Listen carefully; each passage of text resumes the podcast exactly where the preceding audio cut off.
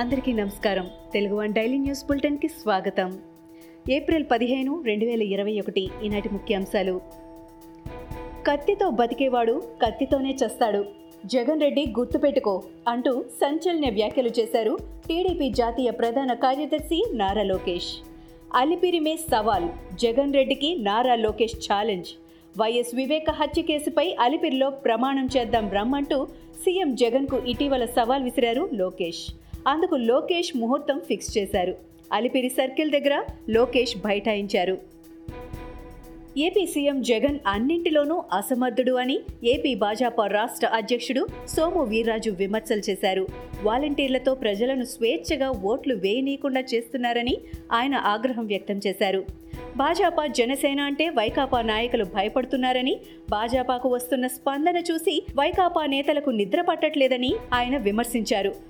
పవన్ కళ్యాణ్ను రాజకీయంగా ఎదుర్కోలేకపోతున్నారని తిరుపతి ఉప ఎన్నికలలో వైపాకాకు ప్రజలు బుద్ధి చెబుతారని సోము వీర్రాజు అన్నారు.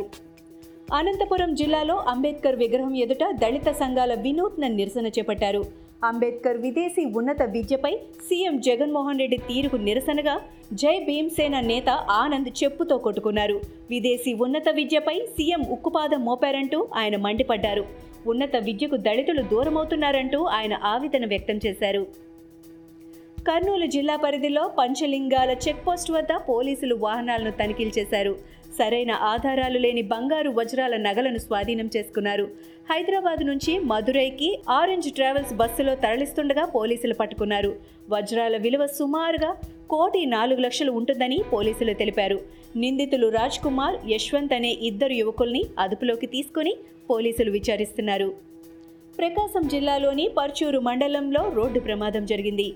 మిరప కూలీలతో వెళ్తున్న ఆటోను లారీ ఢీకొట్టింది. ఈ ప్రమాదంలో చిలకలూరిపేటకు చెందిన షేక్ ఫరీదా అనే మహిళా కూలీ మృతి చెందగా మరో ఐదుగురికి తీవ్ర గాయాలయ్యాయి. స్థానికులు క్షతగాత్రులను హాస్పిటల్కి తరలించారు. ఈ ఘటన అన్నం బొట్లవారిపాలెం వద్ద చోటు చేసుకుంది. విషయం తెలుసుకున్న పోలీసులు ఘటనా స్థలానికి చేరుకొని కేసు నమోదు చేసి దర్యాప్తు చేపట్టారు. శంషాబాద్ అంతర్జాతీయ విమానాశ్రయంలో కస్టమ్స్ అధికారులు తనిఖీలు నిర్వహించారు. పదమూడు లక్షల విలువైన బంగారాన్ని స్వాధీనం చేసుకున్నారు. వేరే దేశం నుంచి వస్తున్న ఓ వ్యక్తి వద్ద నుంచి స్వాధీనం చేసుకున్నారు. కేసు నమోదు చేసి విచారణ జరుపుతున్నారు. అణగారిన వర్గాల కోసం అణిచివేతకు గురైన వారి కోసం పోరాడిన వ్యక్తి అంబేద్కర్ అన్నారు మంత్రి ఈటల రాజేందర్.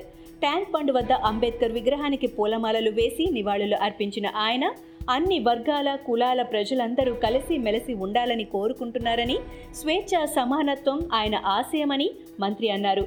కులరహిత మతరహిత సమాజం అంబేద్కర్ లక్ష్యమని అన్నారు. ఈనాటికి కూడా రిజర్వేషన్ల కోసం పోరాటాలు చేయడం దురదృష్టకరమని అన్నారు. అంబేద్కర్ రాజ్యాంగాన్ని పాలకులు పఠనం చేసి ప్రజలకు మేలు చేయాలని అన్నారు. దళితులు నేటికి భయంకరమైన జీవితం గడుపుతున్నారని ఈటల వ్యాఖ్యానించారు. తెలంగాణలో తాజాగా గడిచిన ఇరవై నాలుగు గంటల్లో మరో రెండు వేల నూట యాభై ఏడు కరోనా కేసులు నమోదు కాగా వైరస్తో ఎనిమిది మంది మృతి చెందారు. తెలంగాణలో ఇప్పటి వరకు వచ్చిన కేసులతో కలిపి మూడు పాయింట్ మూడు నాలుగు లక్షలకు కరోనా కేసులు చేరాయి. కరోనా వల్ల ఇప్పటి వరకు తెలంగాణలో మొత్తం పదిహేడు వందల ఎనభై మంది కరోనాతో మృతి చెందారు. ప్రస్తుతం రాష్ట్రంలో ఇరవై నాలుగు వేల నాలుగు వందల యాభై తొమ్మిది యాక్టివ్ కేసులుండగా కరోనా నుంచి మూడు పాయింట్ సున్నా ఏడు లక్షలు కోలుకున్నారని వైద్య ఆరోగ్య శాఖ విడుదల చేసిన హెల్త్ బులెటిన్లో వెల్లడించింది. దేశంలో కరోనా వైరస్ విలయ తాండవం చేస్తోంది. కరోనా కేసులు రోజు రోజుకు కొత్త రికార్డులను నమోదు చేస్తున్నాయి. ఈ నేపథ్యంలో ఈ రోజు నుంచి మహారాష్ట్రలో పదిహేను రోజుల పాటు జనతా కర్ఫ్యూ విధిస్తున్నారు. ఇదే విధంగా మధ్యప్రదేశ్ రాజధాని భోపాల్లోనూ జనతా కర్ఫ్యూ విధించారు.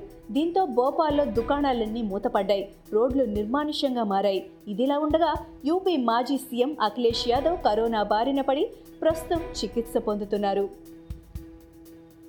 దేశవ్యాప్తంగా గడిచిన ఇరవై నాలుగు గంటల్లో ఒక లక్ష ఎనభై నాలుగు వేల మూడు వందల డెబ్బై రెండు కరోనా పాజిటివ్ కేసులు నమోదు కాగా ఒక వెయ్యి ఇరవై ఏడు మంది మృతి చెందారు. దీంతో దేశంలో మొత్తం కరోనా బాధితుల సంఖ్య ఒక కోటి ముప్పై ఎనిమిది లక్షల డెబ్బై మూడు వేల ఎనిమిది వందల ఇరవై ఐదుకు చేరినట్లు కేంద్ర ఆరోగ్య కుటుంబ సంక్షేమ శాఖ మంత్రిత్వ శాఖ వెల్లడించింది.